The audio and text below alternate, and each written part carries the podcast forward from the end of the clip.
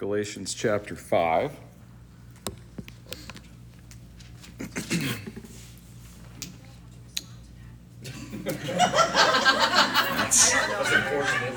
a lot of people feel that way when I'm preaching, so.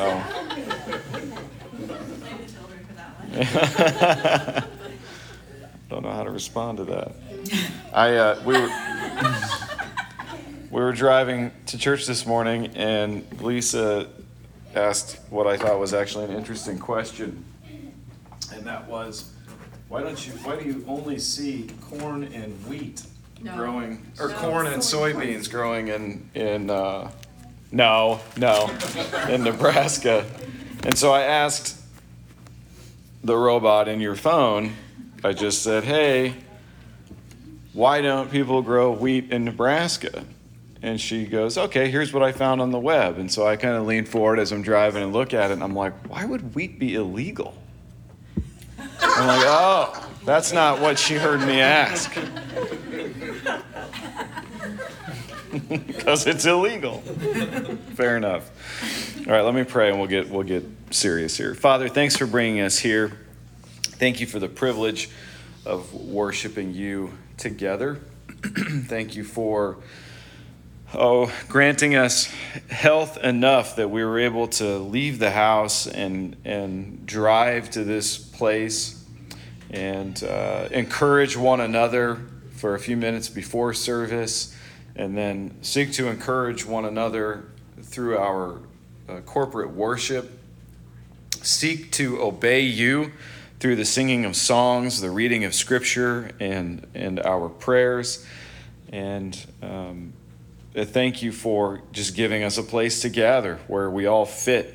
We praise and magnify you for that. We ask that this morning, as we look into um, these closing verses of Galatians 5, that Holy Spirit, you would so work in our midst, um, that we would be strengthened in, in our pursuit of you by the consideration of your pursuit of us. And we pray for this in Jesus' name. Amen. Last week, we centered our attention on verses 22 and 23. We're in the midst of exploring this whole concept of practical sanctification. And when you use the word sanctification, uh, most people immediately start thinking about literally anything else uh, because it's it's the least um, exciting of the TION words that accompany gospel apprehension and faith. The reason is because it's the only one of the TION words that relates or corresponds to uh, what, what we do as a result of being saved. And so there's two things that happen when you bring up sanctification. Everybody that is a child of God gets a little bit nervous because we know that we're not far enough along yet, or in it, by some measure, not as far along as we would like to be. and the other thing that happens is because we get a little bit nervous about this topic, um, I find people tend to relate back to the worst teaching they've ever heard on it and and and then they, as a result don't want to really talk about it or think about it again. So I'm trying to, as much as possible, reinforce what I believe the Bible means when it talks about us being set apart in Christ is not something that should make us nervous. It's not something that should make us uncomfortable or uneasy or unhappy. However, because human efforts involved in this TION word, um, a lot of preachers and teachers have made wood, hay, and straw and stubble out of this doctrine, uh, unfortunately. So, what we did last week is we, we looked at three points from verses 22 and 23. First, that the good produce that Paul is talking about, this fruit of the Spirit, um, it is not deeds of the Spirit. It's something that flows from the Spirit. It's not something that we make, it's something that He makes. Um, and we looked at a few passages of Scripture that explain precisely how this works. We looked at Luke 6, where Jesus said, Look, a tree is going to make whatever kind of fruit it's designed to make. Um, grapes don't come from thistles, right? Figs don't come from, uh, from brambles. Um, Mark 7, where Jesus explains that we are not defiled by what we consume. It's not what goes into us that makes us uh, sinners, it's what's already in us. And therefore, what comes out of us that indicates that we are defiled. And then uh, the, I think that kind of explains really, really nicely why we produce sin rather than fruit. Doesn't it? It's from within. Or, yeah, all your, you've got this well from which you can draw all kinds of evil. And James 1, we also looked at, makes it really clear that, look, when you're tempted, look, be real and just be honest about this. You're not tempted so much by anything external to you. Definitely, you're not tempted by God. But each one is tempted when his own desires, his own lusts come boiling up. So there's, there's enough evil just within a human heart to produce all the sin necessary for condemnation. And therefore, we cannot muster up the fruits of the Spirit at all. All we can muster up is sin and the deeds of the flesh. so, where do the fruits of the Spirit come from? Well, this was point two. The fruits, a uh, fruit rather, pardon me, sorry, I didn't, even, I didn't even mistype it, I just missaid it. The fruit of the Spirit belongs to the Spirit. So we went to John 15 and I made a few points. Um, the promises here are that Jesus is the true vine and his Father is the vine dresser. Jesus is the singular true vine from which the singular fruit of the Spirit comes and the Father is the one who tends this vine. This means that if we would bear his fruit, we must be grafted into Christ. That's what's implied by Jesus saying, I'm it. I'm the one true vine, and all who abide in me will bear fruit. What Jesus indicates is that we can only produce fruit in keeping with his nature if we are in Him. You cannot muster up the fruits of the Spirit, you will only muster up the deeds of your own flesh. What Jesus also indicates is that if we are part of the true vine, we can expect and should expect pruning. Because the Father, who is the vine dresser, is cutting away that which does not produce in order to make room for that which does produce. So pruning hurts. What I suggested to us is that we might know we are part of the vine because we are being pruned. Uh, a lot of conversations that I've had over the years about this subject of sanctification. And let me be really, really clear. Nobody has ever come to me and said, Hey, I'd like to talk to you about sanctification, Pastor. That's never happened. But people have come to me in extreme discomfort and pain, emotional and physical, and wanted to know what was going on. And one of the things that I, have tried to relate as gently as possible is that part of what's going on, the reason that you're in pain, is because God is at work in you to produce that which pleases Him. We don't tend to learn very much when we're at worlds of fun. We tend to learn a lot more when we're in a world of heartache. It's just the way that, that things work in a sin fallen world. Our education comes by and large when we are suffering. So pruning hurts, but I think it's proof that you are alive and that the vine dresser is tending you. God is always at work in the pain points in your life as a Christian. Always. find that this is perhaps the most important consideration on the subject of the fruit of the Spirit because the church took a hard turn some years ago into this idea that spiritual fruit is something which it simply is not. This cultish preoccupation with speaking in tongues or miraculous healings or um, having these sensational emotional experiences as some indication of the Spirit's work. That preoccupation with those things being an indication of the Spirit's work, I believe, is from the devil and his minions. Because it's a marvelous distraction from what the scriptures clearly teach actually is the Spirit's work and the Spirit's fruit. What Jesus says concerning producing fruit is this in John 15, 4, he says, Abide in me, and I in you. As the branch cannot bear fruit by itself unless it abides in the vine, let me just say that again. As the branch cannot bear fruit by itself unless it abides in the vine, neither can you unless you abide in me. I'm the vine, you are the branches. Whoever abides in me and I in him, he it is that bears much fruit. For apart from me, you can do nothing. Now, it's easy to take that passage in isolation and say, brothers and sisters, don't you want to have the experience of the Holy Spirit moving in your life in a magnificent way?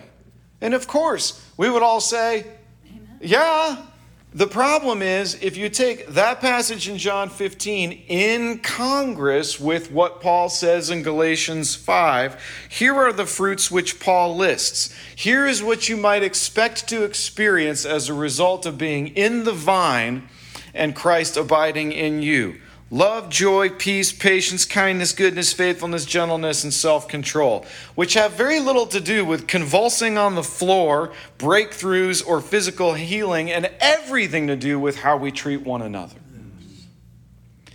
Love, which we all know, is an act of the will accompanied by emotion designed to do somebody else good at your own expense is something that you are not going to bear primarily by yourself, sitting in your house, listening to your favorite preacher on the internet.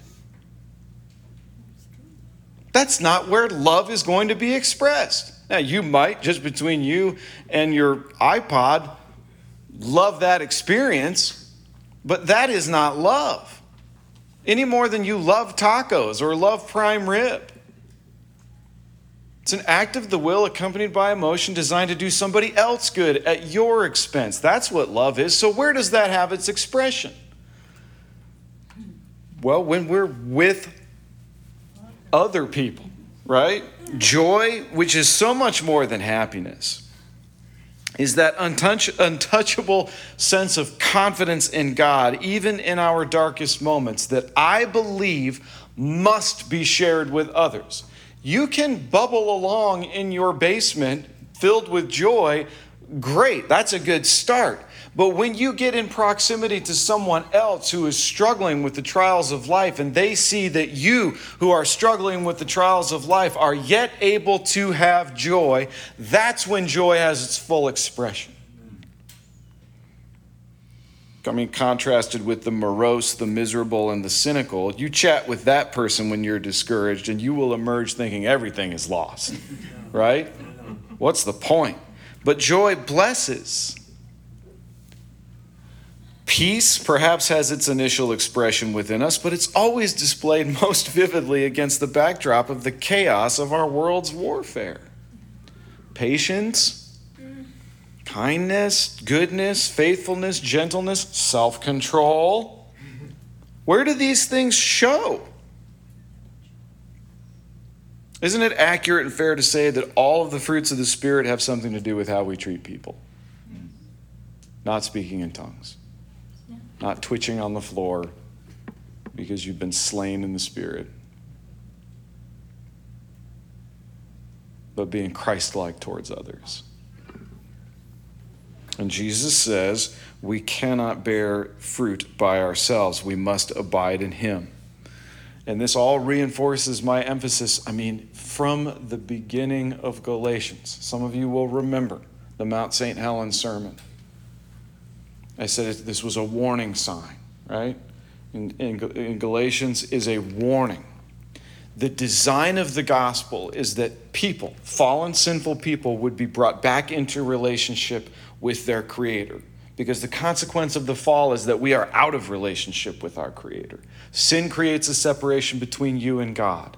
The gospel restores a relationship which for you individually never existed, but for humanity generally did. We were designed to be in communion with God, and the gospel creates that communion where it didn't used to exist. Galatians tells us that the gospel is about relationship. The fruit comes from the true vine, and we must be in relationship with that true vine who is Jesus Christ. The fruit is a blessing to all who encounter us, especially those who are also part of the vine. But where does this blessing have its expression? In relationship with one another. That's where you see the fruit of the Spirit. So, why the pruning? Well, because there's so much left of our fallen nature. There's too much of the old me and the new me. Amen? Like, I'm asking you to say it's true about me. You don't even have to say it about yourself. You're all able to look at James and observe, woof, woof, right? Long way to go. But then if you look in a mirror, you see the same is true of you. There's too much of my former life in my new life. Room needs to be made for fruit. So, leaning heavily on the very little bit that I know about gardening, I suggested that there are three categories in each of us that need pruning. Three places where we might feel the, the, the master vine dresser's blade. Obviously, he will cut away the dead stuff, right? And I think, like, for the most part, we know what that is. We expect God to go after the brown, crispy, crunchy bits of us. And we're kind of glad when He does. Ah, oh, man, there's parts of my life I'm really glad that God in mercy was just like, eh, you're not going to do that anymore. That's gone now. There are habits I used to engage in which God in mercy has simply brought an end to. And while it was difficult, I agreed wholeheartedly with his doing so. Then there's the sick. So there's the dead that he cuts away, then there's the sick. And, and this is difficult because we have such hope for the sick parts of our hearts. The things about us that, are, you know, they're not healthy, but we could see how they might get there. It, uh, there's friendships that aren't the best for us, relationships that are not good for us. There's the job that, I mean, we, we, I really think I can turn it around. There's the desire of the heart which just isn't getting met by the things we keep trying. And God lovingly, carefully, but somehow often to our surprise, just cuts it away. And it hurts because we had hoped so much that that branch would recover. But many uh, of us can testify today that while we resisted the pruning then and we wept then, we look back now and we are glad that even that happened. We look back and see how much worse it was than we even realized. You ever met some of the people that God cut out of your life 10 years ago, 10 years later, and you go, Oh, thank you, Jesus because that was not a trajectory that I wanted to be on. We wept while it was happening, and we might even still well up a little bit when we think about it. But at the end of the day, we see fruit which grows where that sick branch used to be, and we thank God for the pruning, don't we? Then there's the hardest cut to take good, but not best. You watch a gardener and you'll see them remove what looks like perfectly healthy branches. And I must confess, I don't understand this pruning at all. They see something I don't. Uh, well, if I remove this, this thing's going to get better. There are some cuts, from my limited perspective, which make no sense and result in you sitting like David in Ziklag raising your voice and weeping until you have no strength left to weep. You don't know why he makes that cut. Why would God prune a branch that is bearing fruit? Well, because he said he would. John 15, 2. Every branch in me that does not bear fruit, he takes away. Wait, that branch wasn't bearing fruit. Why would God cut a branch that is bearing fruit? Well, because he said he would. Every branch in me that does not bear fruit, he takes away, and every branch that does bear fruit, he prunes that it may bear more fruit. Psychologists and sociologists have discovered something in the last 30 or 40 years really, really quite amazing about human beings. We have an almost endless capacity for suffering as long as we think there's a point. We will endure ridiculous amounts of pain emotionally, psychologically, if we just have hope that it's going to turn around at the end and somehow all be worth it. But my experience with God cutting away the good but not best is that that is suffering to which there does not seem to be any point. Because we don't have his perspective. Why does God take babies with cancer? or with birth defects. Why would any parent ever have to bury a child? And you look at somebody that's going through that pastorally and you tell them, hey, look, I promise God is at work in this pain in your life. And it sounds a bit unbelievable. Because from our perspective, that was a good thing that was bearing fruit. But from God's perspective, He's doing something else. What then? When there doesn't seem to be anything being accomplished and you want to be yielded to what God has said and done, what then? I would point you to Jesus at the tomb of Lazarus. When Mary came to where Jesus was and saw him, she fell at his feet, saying to him, Lord, if you had been here, my brother would not have died. When Jesus saw her weeping, and the Jews who had come with her also weeping, he was deeply moved in his spirit and greatly troubled. And he said, Where have you laid him? And they said to him, Lord, come and see. John 11 35 just says, Jesus wept. And the people around said, Behold, how much he loved Lazarus. When your heart's broken and you're all cried out, you need to remember this moment in Jesus' life because it's a picture of Psalm 34, 17 through 19. And 18 is a great memory verse, but 17 says, When the righteous cry for help, the Lord hears and delivers them out of all their troubles. The Lord is near to the brokenhearted and saves those who are crushed in spirit. Many are the afflictions of the righteous, but the Lord ultimately delivers him out of them all. I don't know why God prunes parts of us that are good, parts that look healthy, bits of our lives that we think, from a human perspective, man, that, that was on the right track. But I know, I know this. If God commands us to weep with those who weep, it must be that he weeps with those who weep.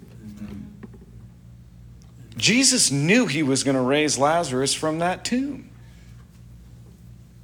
And yet he wept. Because the Spirit so condescends alongside your heart when you are suffering pruning that even though he sees way down the road how this is going to be okay and how it's going to turn out, the Spirit comes alongside you and the Father puts his arm around you and Jesus weeps right there with you. God is always at work in the painful places in our lives. And my last point last week was that the fruit is not plural, and I already blew it today and said fruits instead of fruit. Nine graces are listed, but they're listed as one fruit. The reason for this is just be just as sure as the graces belong to the Holy Spirit, we, if we are in the vine, we will produce all of the fruit, not just part of it. And this brings us to the closing verses of chapter 5. Galatians 5:24 Those who belong to Christ Jesus have crucified the flesh with its passions and desires. If we live by the Spirit, let us also keep in step with the Spirit. So you got two things going on here. Oh, well, let me say this too. This isn't in my notes, but I'll throw it in at no extra charge. If I were the editor of the Bible, adding chapter and verse divisions, I would have put the last verse of chapter 5 at the beginning of chapter 6. So that's how I'm going to deal with it. We'll deal with it next week. All right. So that said, there's two things going on in verse 24 and 25. You have the crucifixion of the flesh, and you have keeping in step with the Spirit. So, first, we've got to remember what the Bible means by flesh. Everybody remember what the Bible means by flesh? Carnal, leftover, sinful, natural humanity, right? It's, it's what we want if apart from Christ.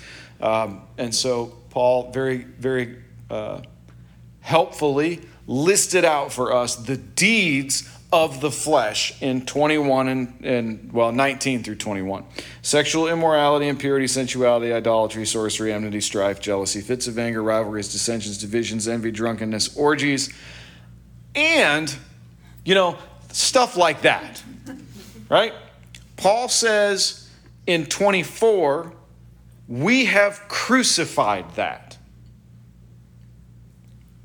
Past tense, those who are in Christ, those who belong to Christ, have crucified the flesh with its passions and desires. So, again, who has done that? Those who are Christ's. This is possessive which means we can now add to our existing two characteristics relationship and proximity, which we've covered. We can add possession. You are Christ's, so you have crucified the flesh with its passions and desires. Relationship and proximity we've covered. I think this is even more remarkable in one sense if we belong to Christ, if He owns us, we have crucified immorality, impurity, sensuality, idolatry, drug addiction, violent hatred, strife, jealousy, the losing of our temper, that desire that we have to fight with everyone, wanting what everyone else has, drunkenness, orgies, and things like that. We've crucified if we belong to Christ. Look at Romans 6.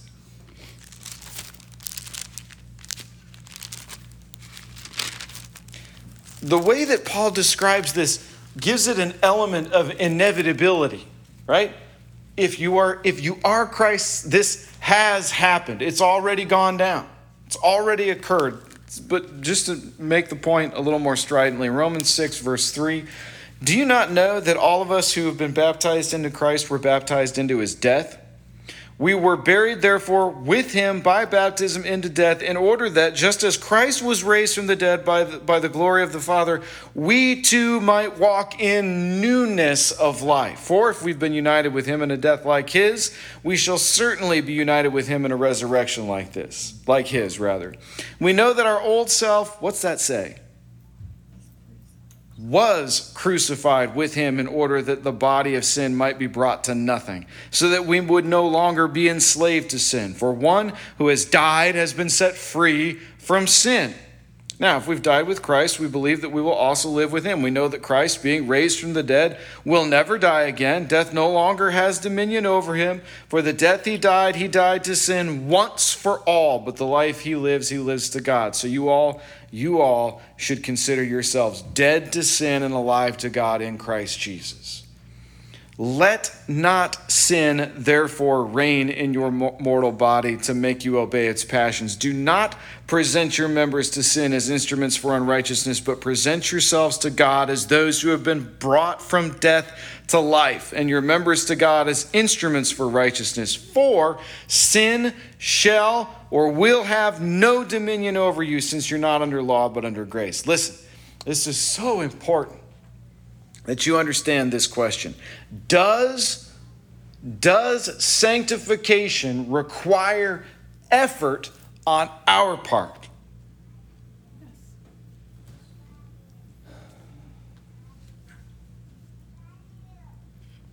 Yes, but it is grace driven mm-hmm. effort. Effort which flows from our relationship with, our proximity to, and our being property of Jesus Christ. Where do the fruits of the Spirit come from? Uh, the root of the Spirit, Jesus Christ. He's the true vine. We abide in him. As a result, we bear much fruit. The crucifixion of the flesh is what happens. Listen, the crucifixion of the flesh is what happens. I'll just wait. The crucifixion of the flesh is what happens when we draw near to Jesus Christ. You don't believe me. We're just going to Him. That's all we're doing, right? We're going to Him, and maybe you could say amen to this. Most of the time, we're going to Him with our hurts, our fear, our shame, and our guilt. Okay, we're just drawing near to Jesus. And the closer we get, the more light gets shined on those things, right? We're going to Him with our pain and our sorrow and our shame and our guilt because he promised, Come unto me, all you who are weary and heavy laden, I will give you rest. So here we come, coming to Jesus because I'm still in this body, because I still have my remaining corruption. I am dragging the flesh and all of its desires with me to Jesus, and it is kicking and screaming, and it doesn't want to go. And I'm killing it just by going to Him. Does sanctification require effort? You bet it does. And here's the effort it requires you must go to Jesus. I want to stop sinning. Welcome to the club. Go to Jesus. White knuckle Christianity doesn't work, but you drag that flesh with its passions and desires to Jesus Christ, and you will kill it in the process. Now remember, when the Bible talks about the flesh, we're not talking about your skin, your organs, your muscles, or all the connective tissue. We're talking about your remaining corruption, your leftover sinful fallen nature. You drag that to Jesus, kicking and screaming and foaming at the mouth because he promised. The flesh sees the pruning knife in the hand that holds it. Yeah. And then it starts to wheel and deal, doesn't it? Isn't that what the flesh does? Yeah. Oh, come on. It, you know, it's a, you can dabble in some drunkenness. It's all right. Just, you know, don't go too far, not too much. I'll control myself. I'll, I'll self control my drunkenness. Lighten up. Lighten up. It's okay to hate a few people. well, who doesn't, right? Gotta hate some people. It's just flirting. It's not like you're having a full on affair. Ah, the flesh. People are going to think you're a weirdo. If you stop doing that, people are going to think you're a weirdo. And then eventually it finally just starts shouting, Stop, stop, stop, don't get any closer to Jesus. I can't take it. Oh, and then the devil shows up and he says, Don't get any closer to Jesus because he doesn't want you. And the world shows up and says, Don't get any closer to Jesus or we won't like you. And you just get to the point where you don't care? Doesn't your heart cry out, Go ahead, Father, cut away, please? Does sanctification require effort? Oh, yeah. Go to Jesus.